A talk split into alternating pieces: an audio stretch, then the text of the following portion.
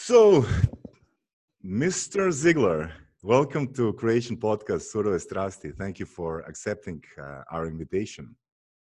Well, thank you for having me on. What an honor. And uh, I will say this it'll be the, yours is obviously the most powerful podcast in Croatia. It's the best one I've ever been on. let's see. Let's see.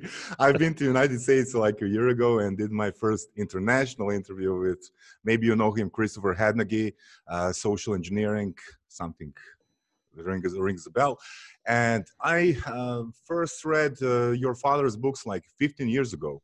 Okay. I worked in a speed reading school, and uh, I uh, I've I've seen there like I think the name of the book was "See You at the Top." Right. That, that was the first book there. So after that, I've read "The Secrets of Closing the Sale," and yesterday I've read your book. Awesome. Choose to win. Choose to win. Yeah. So you're you're a speed reader and you read it like in what twenty minutes? no, no, no. I, it took me like two, two, two and a half hours. Okay. How long did it took you to write it? Like the whole, like the whole life, right? it took me uh, fifty three years to write that book. Yeah. So Tom Ziglar is the famous author of the famous uh, father and the famous family Zig Ziglar. Uh, you know what I've read? I've read that your father uh, was engaged to put a good name on the sales uh, frame, right? Like uh, right. it was 1963, and the salespeople were selling Bibles and encyclopedias and stuff like that. Probably, can you give me an intro on that? So, how did it go? People were like, people didn't like uh, the the uh, salesman back there, back then, right? You know there's always been a um, kind of a stigma against mm-hmm. salespeople uh, because they would think that you know they're out to get my money they don't have something of value mm-hmm. and of course we look at it from a completely different perspective and that is that you know sales is the most honorable profession in the world it's it's so needed and you know, I like to study words and things like that. And in Hebrew, uh, there's two words for the word sale. Uh, the first word describes like a transaction. It's a, as far as words go, it's just it doesn't have much moral value. In Hebrew, every every letter, every word has mm. moral meaning behind it. And it has a very high moral value. Mm. It's a very powerful word. And what it means is this it means that you look into the future of your prospect mm-hmm. and then you anticipate a pain or a problem that they might have mm-hmm. and then you help them avoid it mm-hmm. yeah and there's I, nothing that's to me that's like ultimately that's what sales is about it's mm. having a product or service that prevents someone from going through a pain or a problem and that is a very worthy i mean is there anything better than that in yeah. life you know, I teach people uh, the sales skill, presentation skills, and stuff. And what I believe, what I strongly believe, that you cannot be a good salesman if you don't have the right mindset, if you don't have the belief system that generates a good sales behavior, when you're not focused on the results of your prospect, as you said it, right? Right. Yeah. Yeah. If you, uh, you know, selling, dad said this selling is essentially a transference of feeling. Mm you yeah. know because people they buy logically but really they buy emotionally mm-hmm.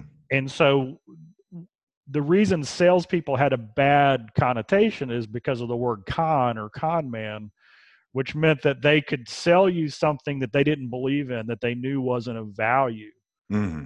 so what was the strategy uh, the, this company used or designed to put a good name on the salespeople back then so dad worked in a number of companies. He he did a lot of direct mm. sales. He worked door to door selling stainless steel waterless cookware. Uh, and then as his sales career took off, uh, he got engaged with a lot of different companies to help them come in and he would do sales training. And basically it all hinged on this.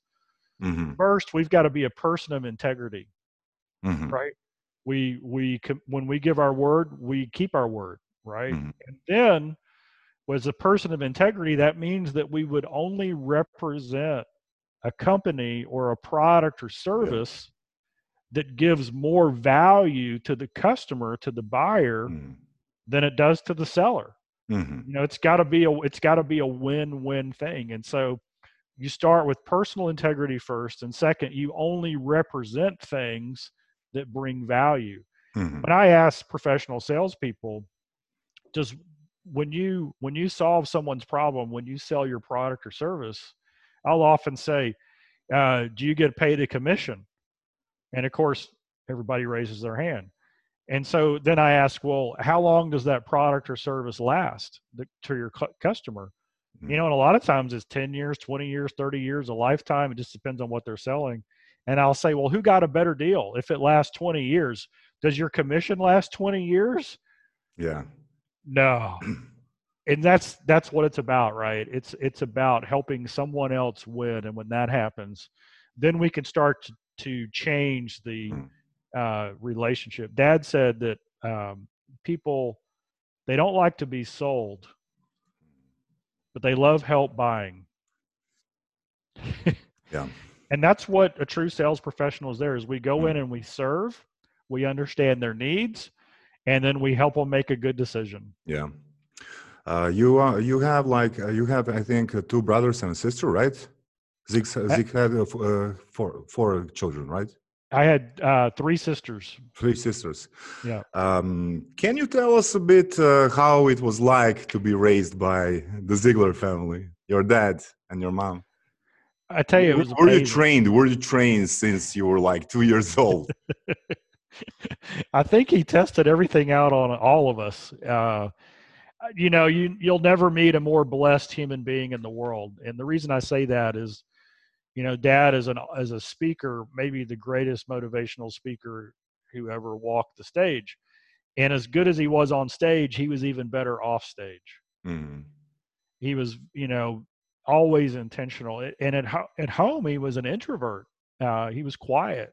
Really? yeah and he, but he was always uh engaged and so whenever you were having a conversation with him it was it was total attention there was no distraction right he was always focused in the moment of what he was doing and so one of my friends he said uh when dad was still alive he said hey you know your your uh, dad walks his talk Mhm.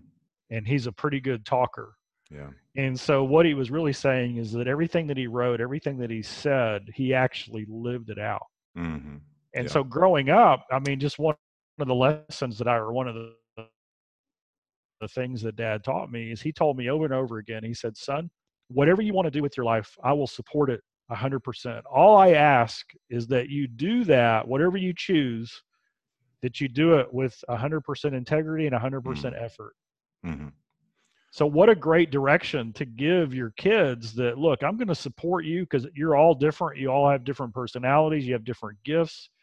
But whatever you do, do it with 100% integrity and go all in. You know, give it 100% effort.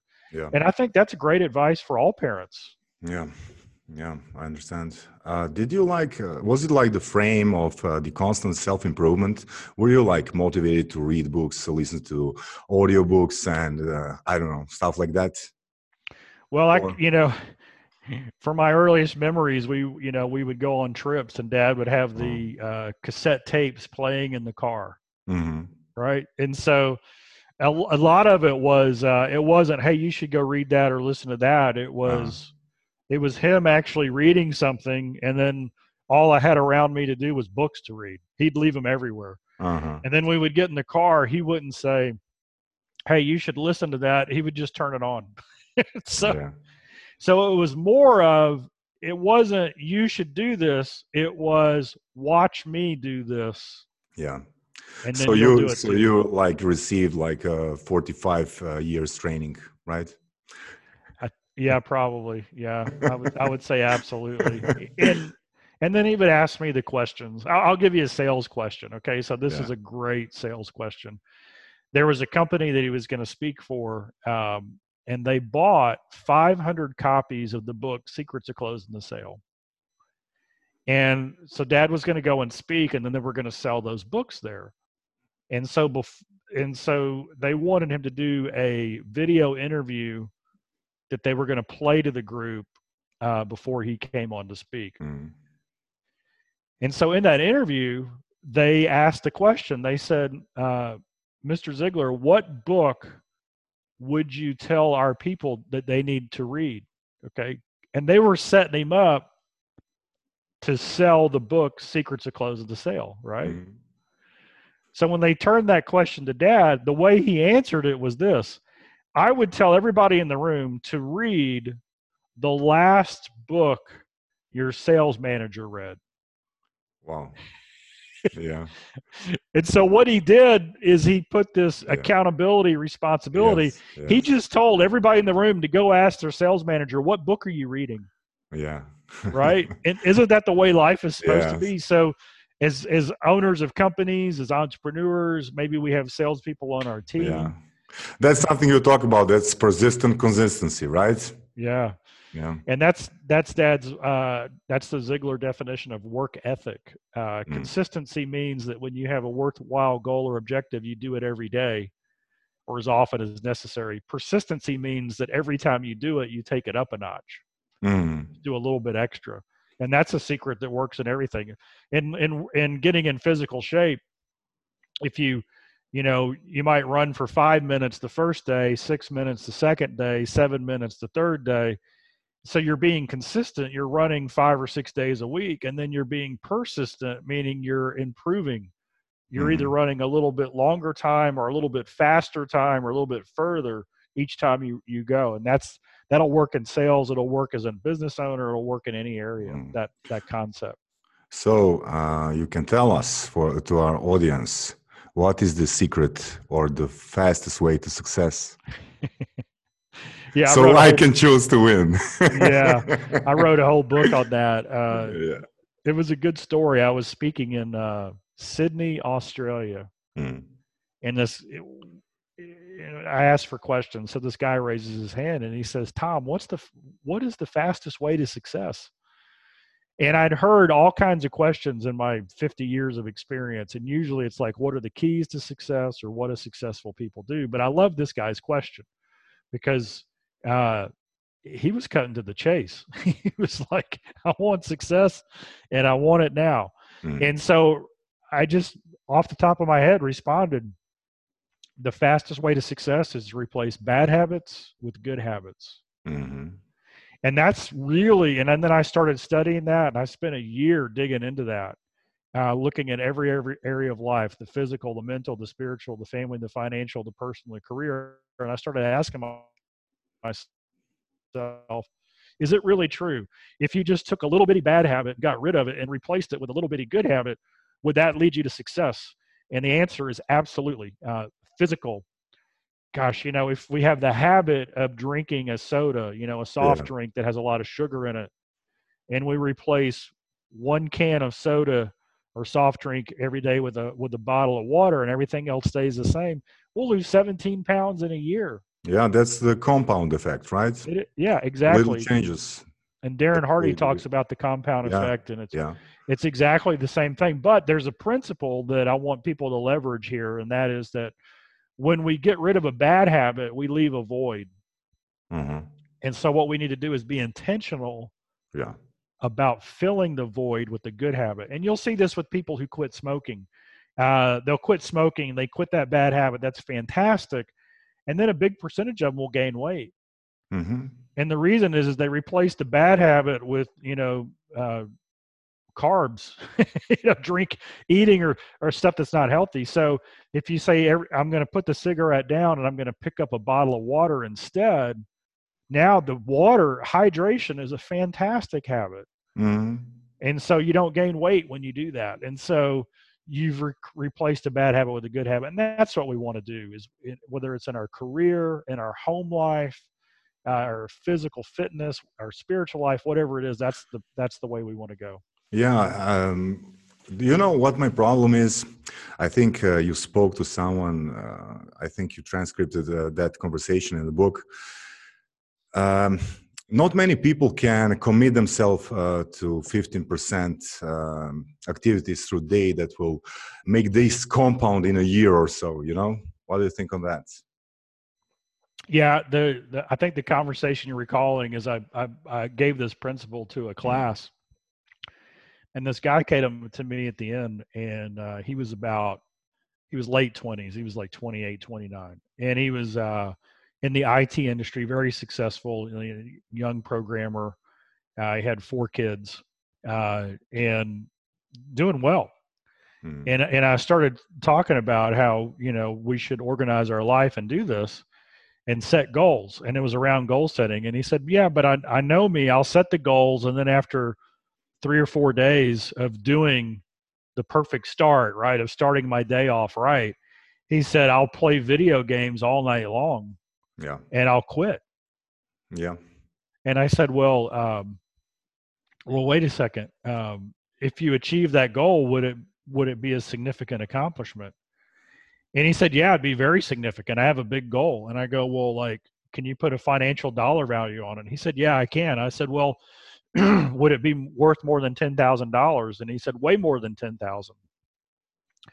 And I said, Okay, so um, that should you write that down. You'll you're paying yourself a huge amount of money to to stick with it. And then he looks at me and he says, um, well, I know me. I'll do it for a few more days and then I'll quit because mm-hmm. I'll stay up all night playing video games. And then I asked him this question. I said, Well, look, I'll make a deal with you. I've got a foolproof system. I said, It takes about 66 days to really create a habit. And I said, uh, So here's what we'll do. And I guarantee it'll work. He goes, Okay. I go, and I said, I guarantee it'll work or you don't get your money back. I want you to write me a check right now for $10,000. And then every day, I want you to send me a text that says that you just spent 15 minutes planning and organizing your day and working on your goal. That's it. Just say, I did it. And if you do that every day for 66 days, then I'll give you your $10,000 back. Did he do it? No. I asked him, I said, Do you think it would work? He said, Absolutely, it would yeah. work. And I said, Tom, well, I it. thought you have like uh, an extra ten thousand dollars. Do it. And I'm like, I'll put the money in escrow. I won't even touch it. And I said, uh, at the end of 66 days, if you've texted me every day that you did it, then I'm going to give you your 10,000 back. And 66 days is about how long it takes for us to create a habit that'll okay. stick with us. So I have two questions for you. Um, how do you know that, that 66 days is enough?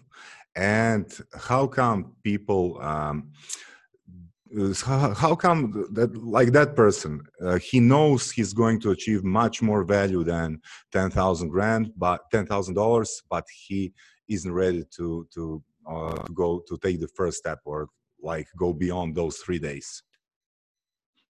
Yeah so the first the answer to the first question is there's a book called the one thing by gary keller hmm and I cite some of the research in that book around 66 days. There's been a lot of studies.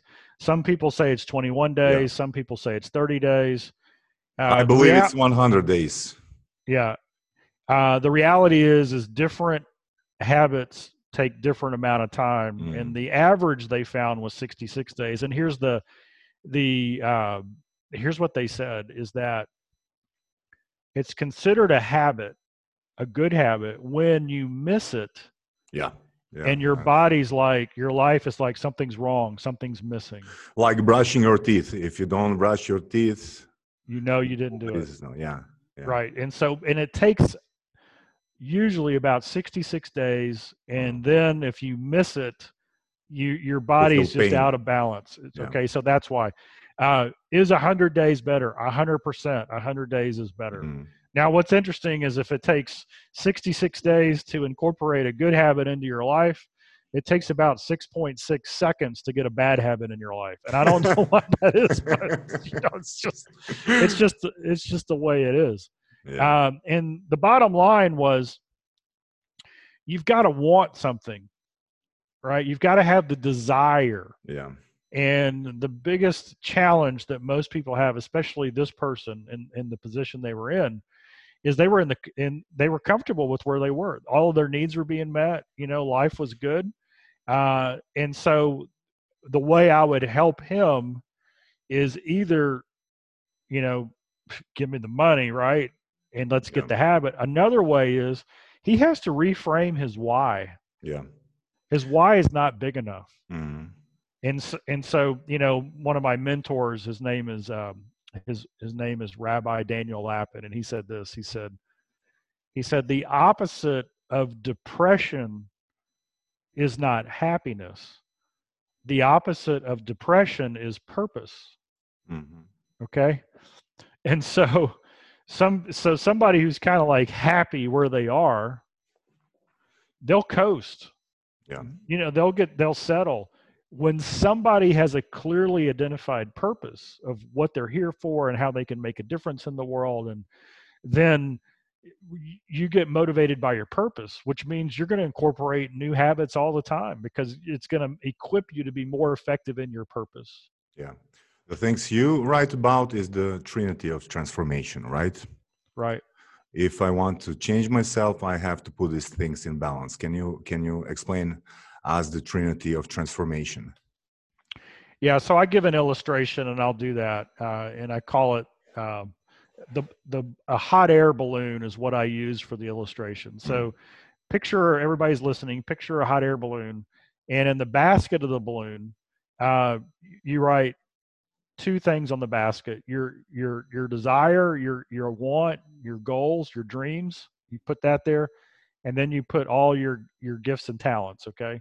Mm-hmm. and then on the uh, top of the balloon is put the word hope right across the balloon itself okay? Mm-hmm. and then there's in the middle there's the furnace okay? And that the furnace is what heats up the the balloon. It's what heats the air uh, or helium whatever type of balloon it is. So so the first thing we do is we identify our goals, our dreams, everything that we want to accomplish in life, and we get real specific because we need a direction to go in, right? We need something to mm-hmm. motivate us.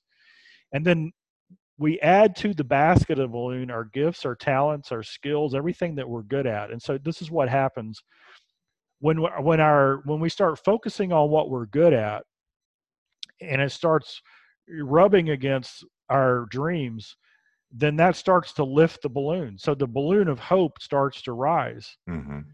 Now the problem is, is that balloon will only go up like a hundred feet, right? Because just because we have a dream and we have some skills doesn't really it'll get us a little ways but not too far and so it's it stops and so then we we look at the furnace and this is the third word that i want everybody to remember is on the furnace there is a there's a knob Mm-hmm. And on that knob is written the word grit. And so when we turn the knob of grit, it releases the energy and the power. So, what is grit? Grit is work ethic. Grit is that, hey, you know, you get down, knocked down 100 times, you get up 101. The world says you can't do this. You say, watch me. So, grit has to be applied, and this is very important to my gifts and talents okay? The things that i'm good at. When i apply my grit my hard energy and effort to things that i don't have skills or talents in it's just frustrating. It's treading water. But when i apply everything i've got to the things that i'm good at already the, the gifts the way i was built then that balloon starts to rocket. And then the next stage happens. So the balloon goes up 500 feet. Now you can see it. Mm-hmm. now you can see the place where you want to go, where your dreams are going to be fulfilled. But you've got to go across an ocean and over mountains and obstacles. And so as it starts to rise, suddenly the balloon stops. And you look over the side of the balloon, and there's these ropes that are tying the balloon to the ground. And this is where we come in. This is what we coach people on. This is how Ziglar helps. And for you listening to this, this is what you got to realize is we all have ropes that are tying us down. And these are what we call limiting beliefs. This is the the ceiling that we've accepted we have. And so it could be somebody told you in your life you'll never amount to anything right? Mm. and so as soon as you start to find some success it's like your balloon gets tied to the ground. Well i want to i want to cut the rope right? I want to give you a knife so you can lean over and cut that rope. Wait a second you're an amazing human being. I mean, you've got all this creativity, this gifts, this talents. You can do whatever you want to do. And so the question is, are you going to believe somebody else or are you going to believe the truth? Hmm. So it, yeah. Sorry. Yeah. So as a as a as a Christian, I would say, you know, what's the truth I believe in? I believe in the way God created me, what he says about me, right? Mm-hmm. And that takes these these limiting things off. So, is it more important? Uh, the, the, is the more important question how to cut the ropes or why cut the ropes? yeah, that's good. Uh, you know, um, people. I mean, it's it, people need both.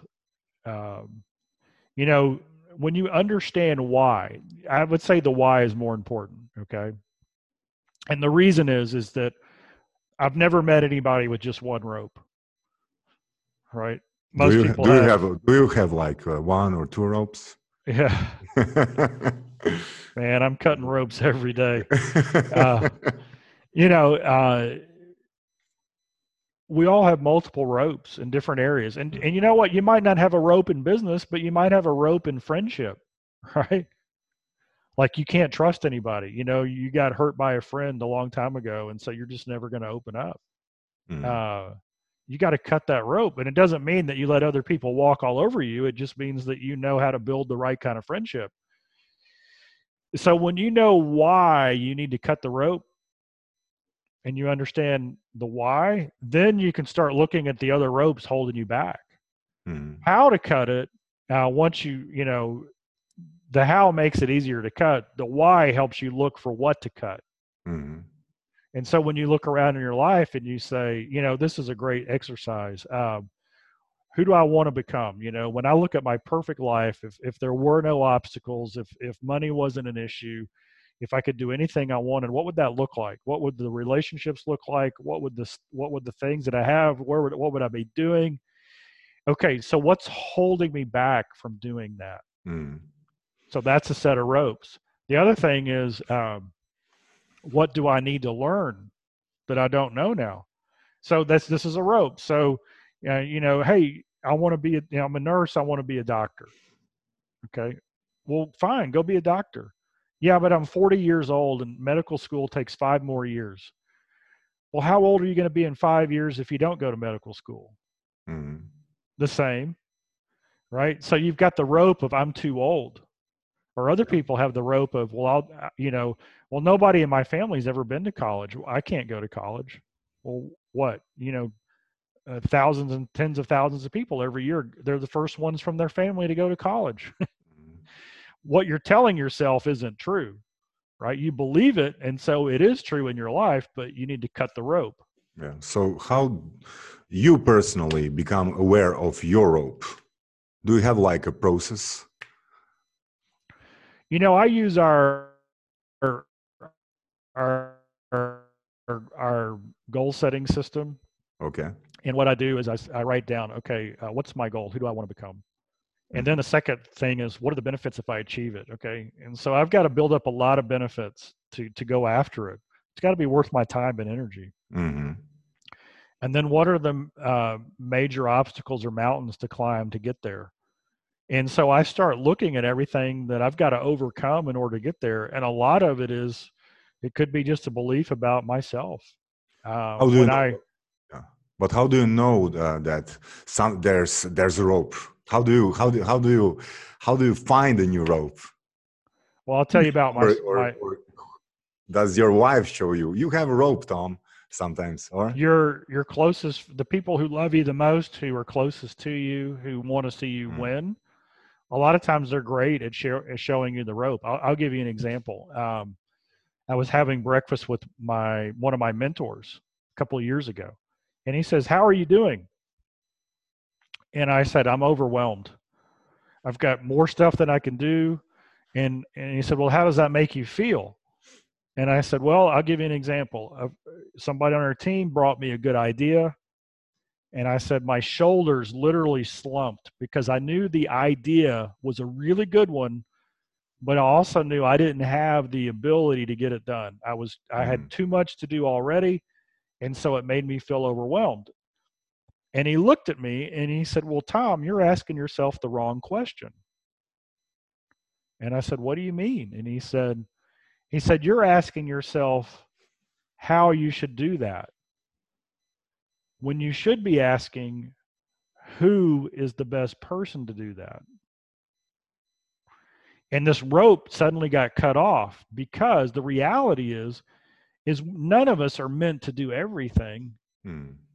But we all know people who are better qualified at some things than we are. Mm.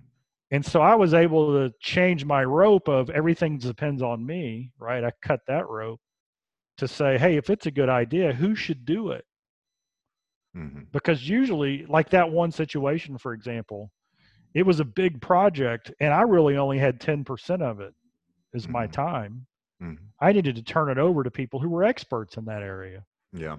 Right. And so when I realized that, wait a second, I don't have to do this. I just need to find out who the best one is to do it. Mm. And that's how we grow in life, right? If you want to be successful in building a business, don't ask how, ask who. Mhm. Because your team, First why, then who? yeah, Yeah. yeah. I like that. Yeah. So, uh, Tom, you mentioned uh, uh, you you just mentioned a mentor, and in your book you also wrote about a few mentors in your life. Um, I think it would be good to comment on that because I think people here in Croatia, Serbia, uh, Slovenia um, would find it strange for a person who was raised by uh, Zig Ziglar uh, that that person needs a mentor. What's your comment on that? Do- Yeah. Do, we need do we need uh, coaches? Do we need how or how many coaches or mentors do we need to survive and to progress in today's world? Well, here's the thing. Uh, you know, we talked about the fastest way to success earlier. Yeah. Let me give everybody a shortcut to success. It's not really a shortcut, but it's a shortcut. Uh, find somebody who's already doing what you want to do. Yeah. And learn from them. That's what I call a mentor. Uh, I have coaches, I have mentors that I work with. I am a coach. Hmm. And I look at life and I talk about it in the book Choose to Win. There's seven areas of life. There's physical, mental, spiritual, family, financial, personal, and career. And it is perfectly fine to have a mentor or a coach in each of those areas. Look at any world class uh, athlete, any any top professional soccer player. Guess what they got?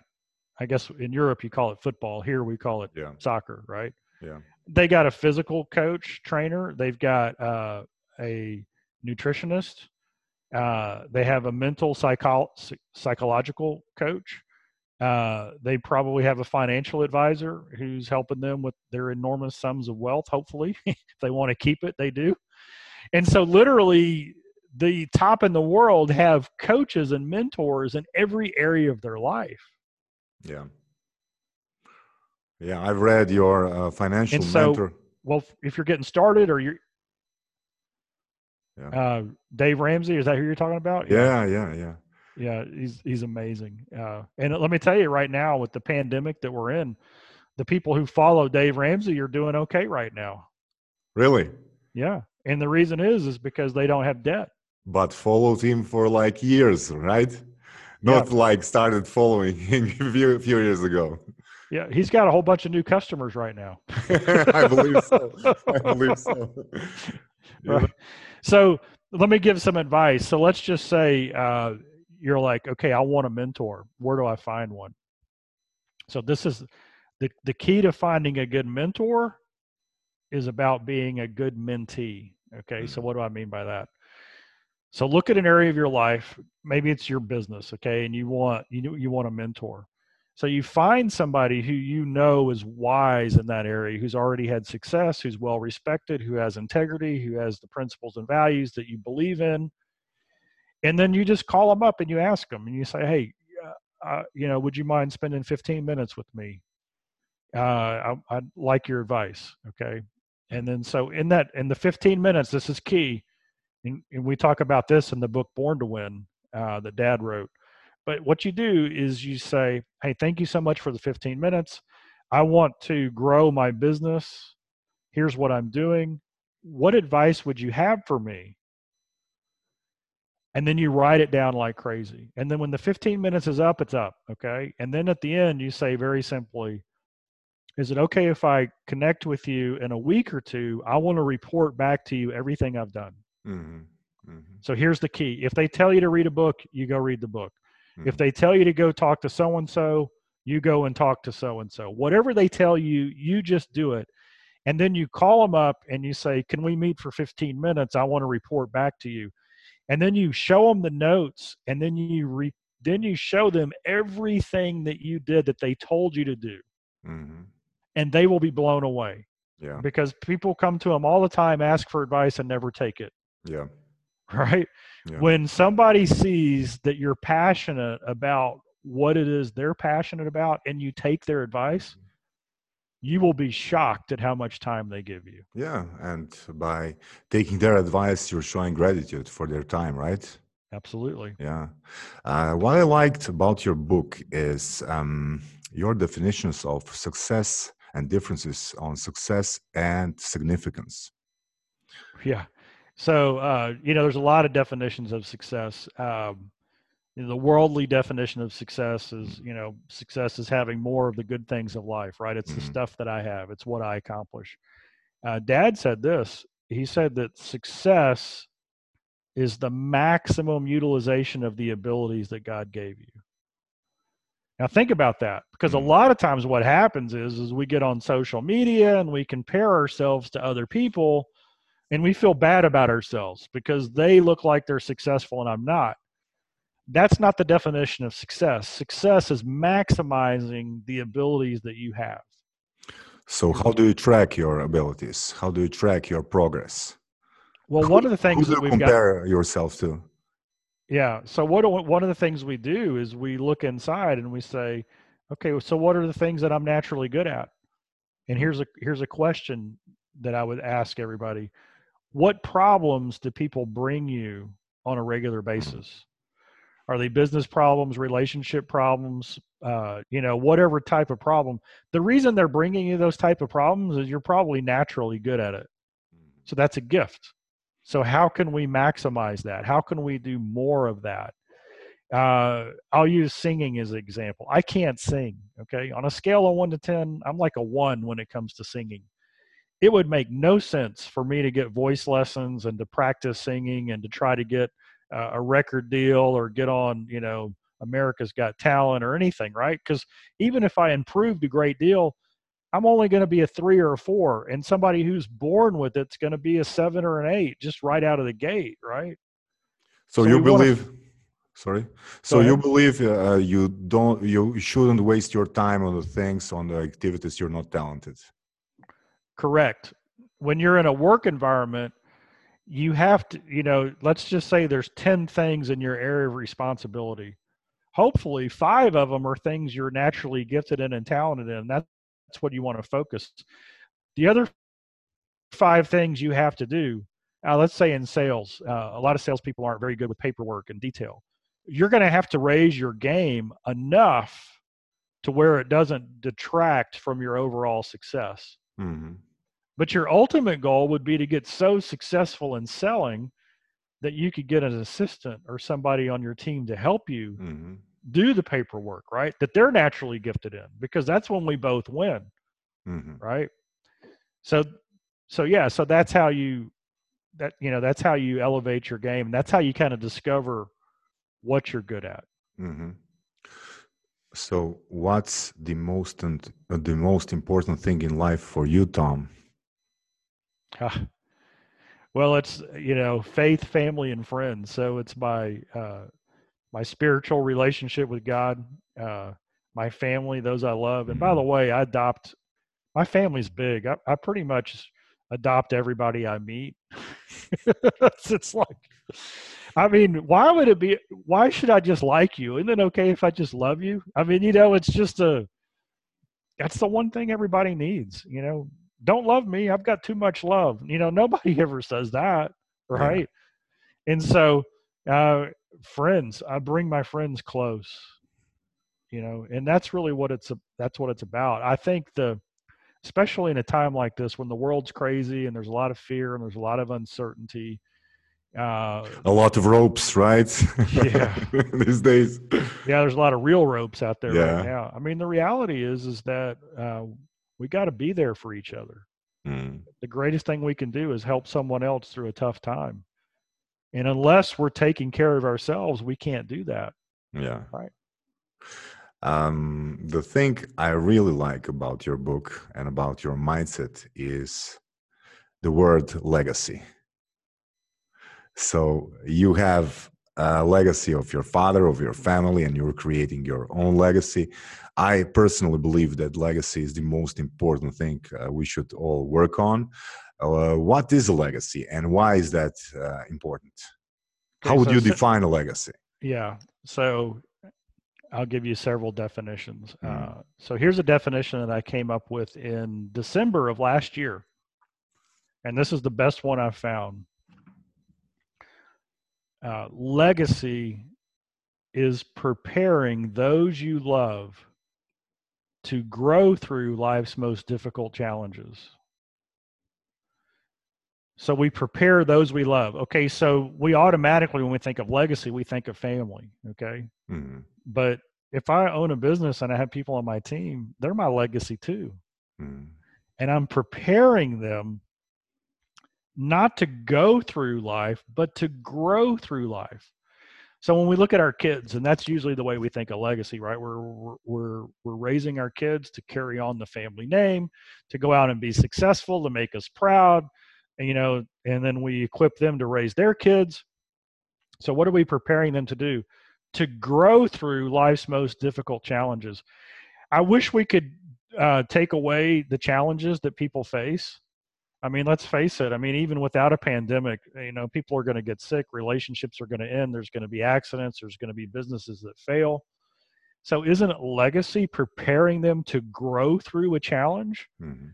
Because when we grow through a challenge, what do we do? We emerge stronger. Mm-hmm. Mark Batterson said this. He said, An inheritance is what you leave to someone, a legacy is what you leave in someone. Mm-hmm. Okay. Here's what I know.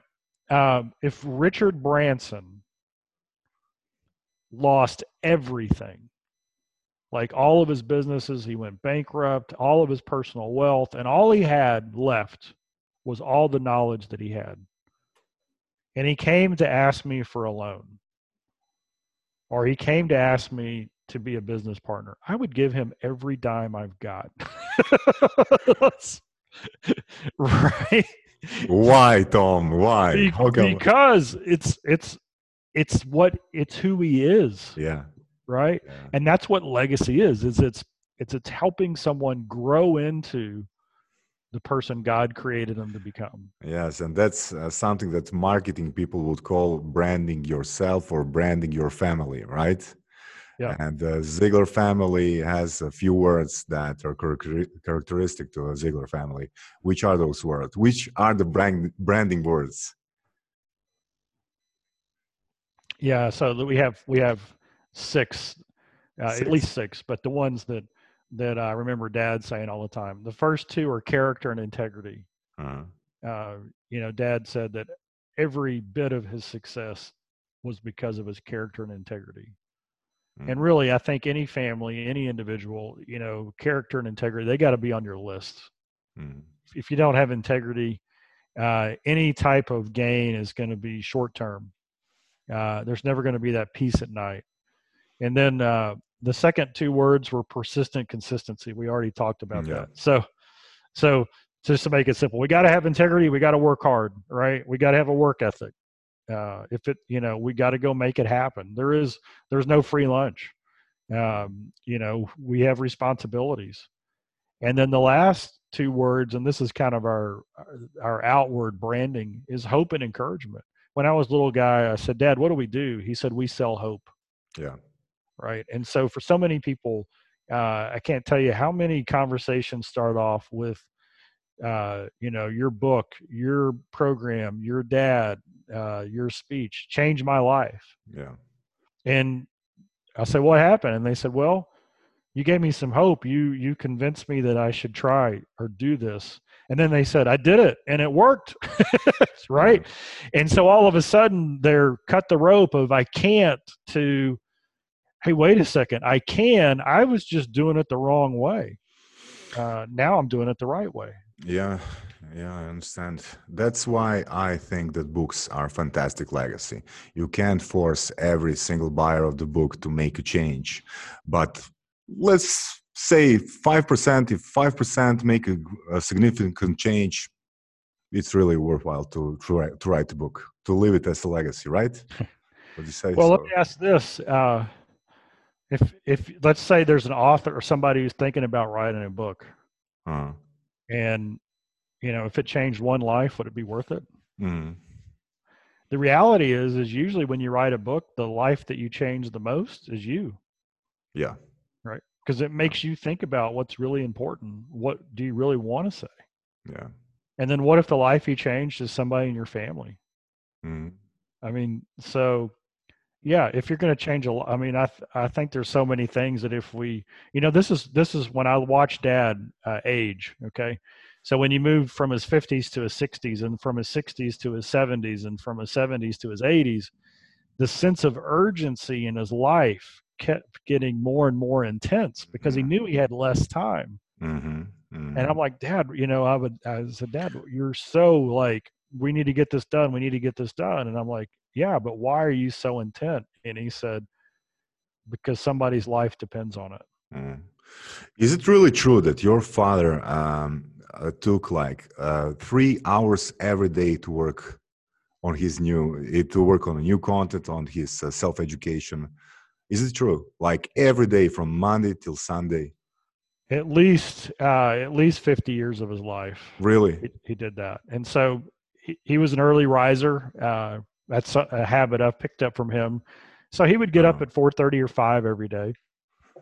And he would he would read, study, listen, write, think uh, for three hours and two to three hours every day. So at eight o'clock, when most people are getting started, mm-hmm. he's already had all this creativity. So here's a here's a takeaway for everybody. If if you want here somebody asked me, what would they said, Tom, what was the one thing that your dad did that that changed his life, that made him Zig Ziglar? That was it. That was the three hours. Okay. Because and here's why he did it. So I'm going to translate it to you. So what if you did the same thing, but instead of three hours, you just did five minutes? What if you learned something new every morning? Just one little thing and your reason for learning it was to benefit someone else mm-hmm. and then you went out and you shared that with one person that day what if every day 365 days during the year you learned one thing new you internalized it and simplified it you put it in your own words right and then you just shared it with your spouse your kids somebody at work a friend to benefit them mm-hmm. would that change your life it will absolutely change your life. Why? Because your motive is to help someone else. Yeah. Well, in the process of doing that, who gets helped the most? I mean, I'll, I'll give you the fruit of this. Uh, Dad, when he was 80, he had a traumatic brain injury. He fell down the stairs. He had a double brain bleed, and he lost his short-term memory. So he's in the mm. hospital room, and it's serious.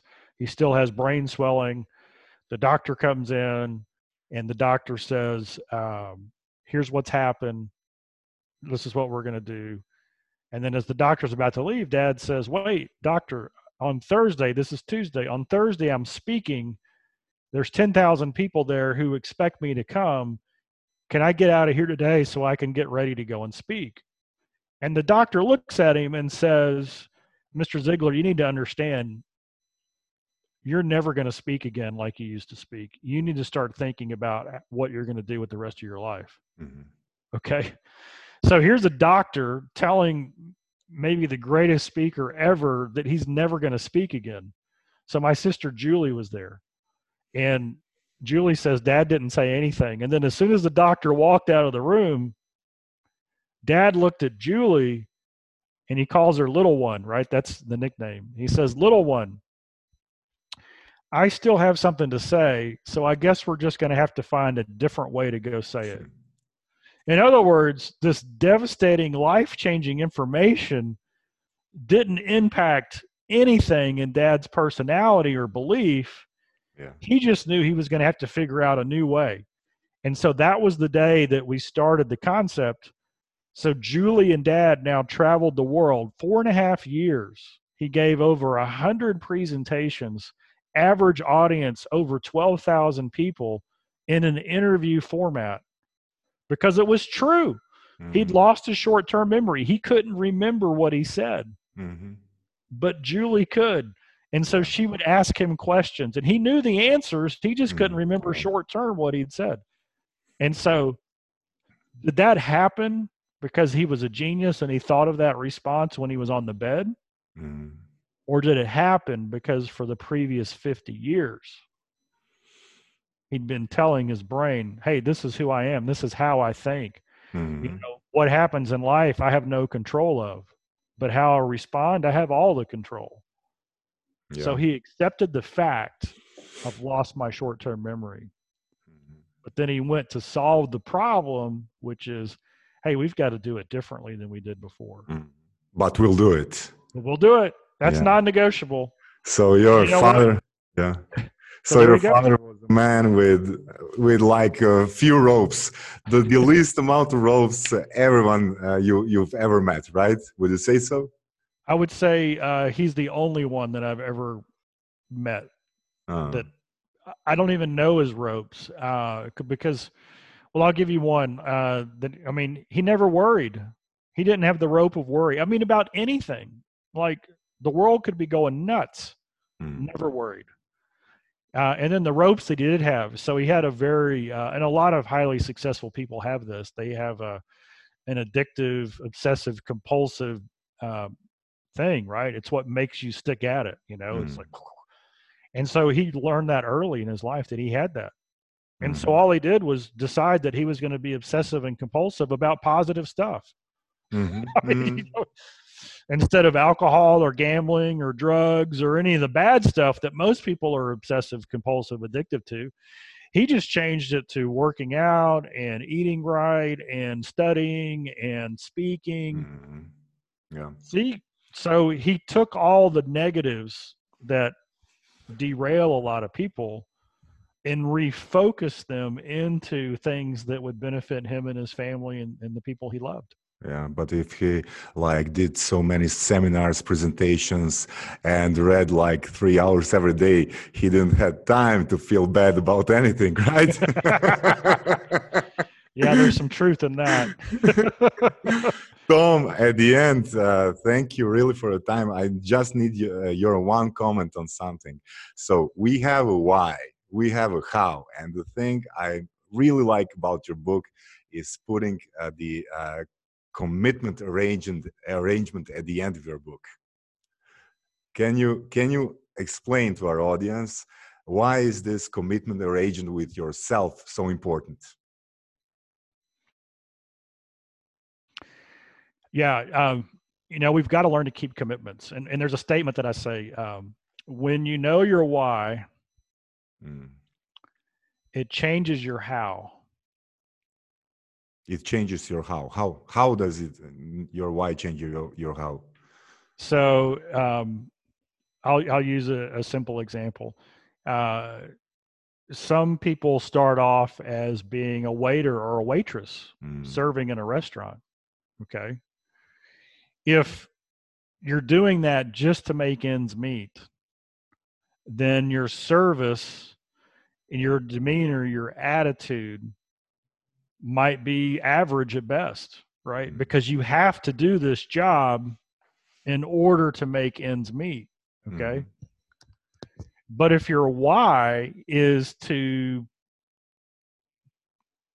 put your kids, put yourself through college or to, or to uh, go to a different level, mm and every day there's reason and purpose of why you do that it changes how you serve and so many people will tell you how did you get you know you've got a great career how did you get started oh well i was you know i was going to school and i had this dream and i was waiting tables and i got offered a job and that job took me to this job well why did they get offered the job because they were doing their how with excellence mm-hmm. right yeah. They had a great attitude. They smiled. They were prompt. They were professional. And so this is what I say. Uh, most people, they're concerned with what they're doing. Oh, what I'm doing isn't the right thing. Okay. that's Mhm. important. It's it's important to to know what your you know your what, okay? But it's not as important as your why because when you know your why, it changes the how and then it opens a lot of what doors, Yeah. okay? Yeah. And so the commitment to ourselves is is when we understand our why, Mm-hmm. Mm-hmm. drives our how, Yeah. and then that opens up the doors of what. Mm-hmm. In other words, we got a lot more opportunities. You know, Dad said a, a a positive attitude won't let you do anything, but it will let you do everything better than a negative attitude. Mm-hmm. Definitely. Definitely. Right? There is no downside to it. So Mhm. if we know our why, and we let that impact how we do things, then people take notice. You know, Mhm. Dad said, uh, he said, "Hey, they're gonna they're gonna get a raise." And the guy said, "Well, how do you know his boss is going to give him a raise?" And he said, "Well, I don't know, but but if their boss doesn't give him a raise, somebody else will." Mhm. it's just- it's just the it's the it's the rule, right? Yeah. It's the way it is. Yeah. Tom, uh, thank you very, very much for this uh, inspiring conversation. Uh, I hope you'll write some other books, record audio. You also have your podcast, right? Yeah. Yeah. How many episodes till now? The the Ziglar Show podcast. Uh, I think we're getting close to 800 episodes. Wow. We've been, we've That's a doing it- commitment. That's a commitment and persistency, right? yeah, and we have a great uh, host of that show, Uh, uh, and so we put two epi- two or three episodes out a week. mhm. Uh, but we've been doing it uh, over 10 years now. So Wow. it's been a that's one of the most powerful things that we can do. So I encourage you in your podcast, stick with it, be consistent. It's uh, Yeah.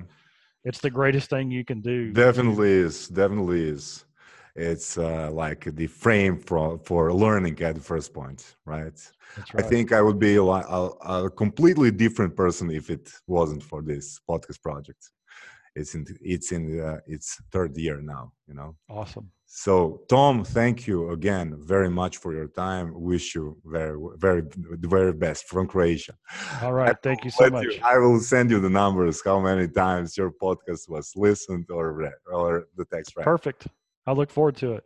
Tom, thank you very much again. Thank you.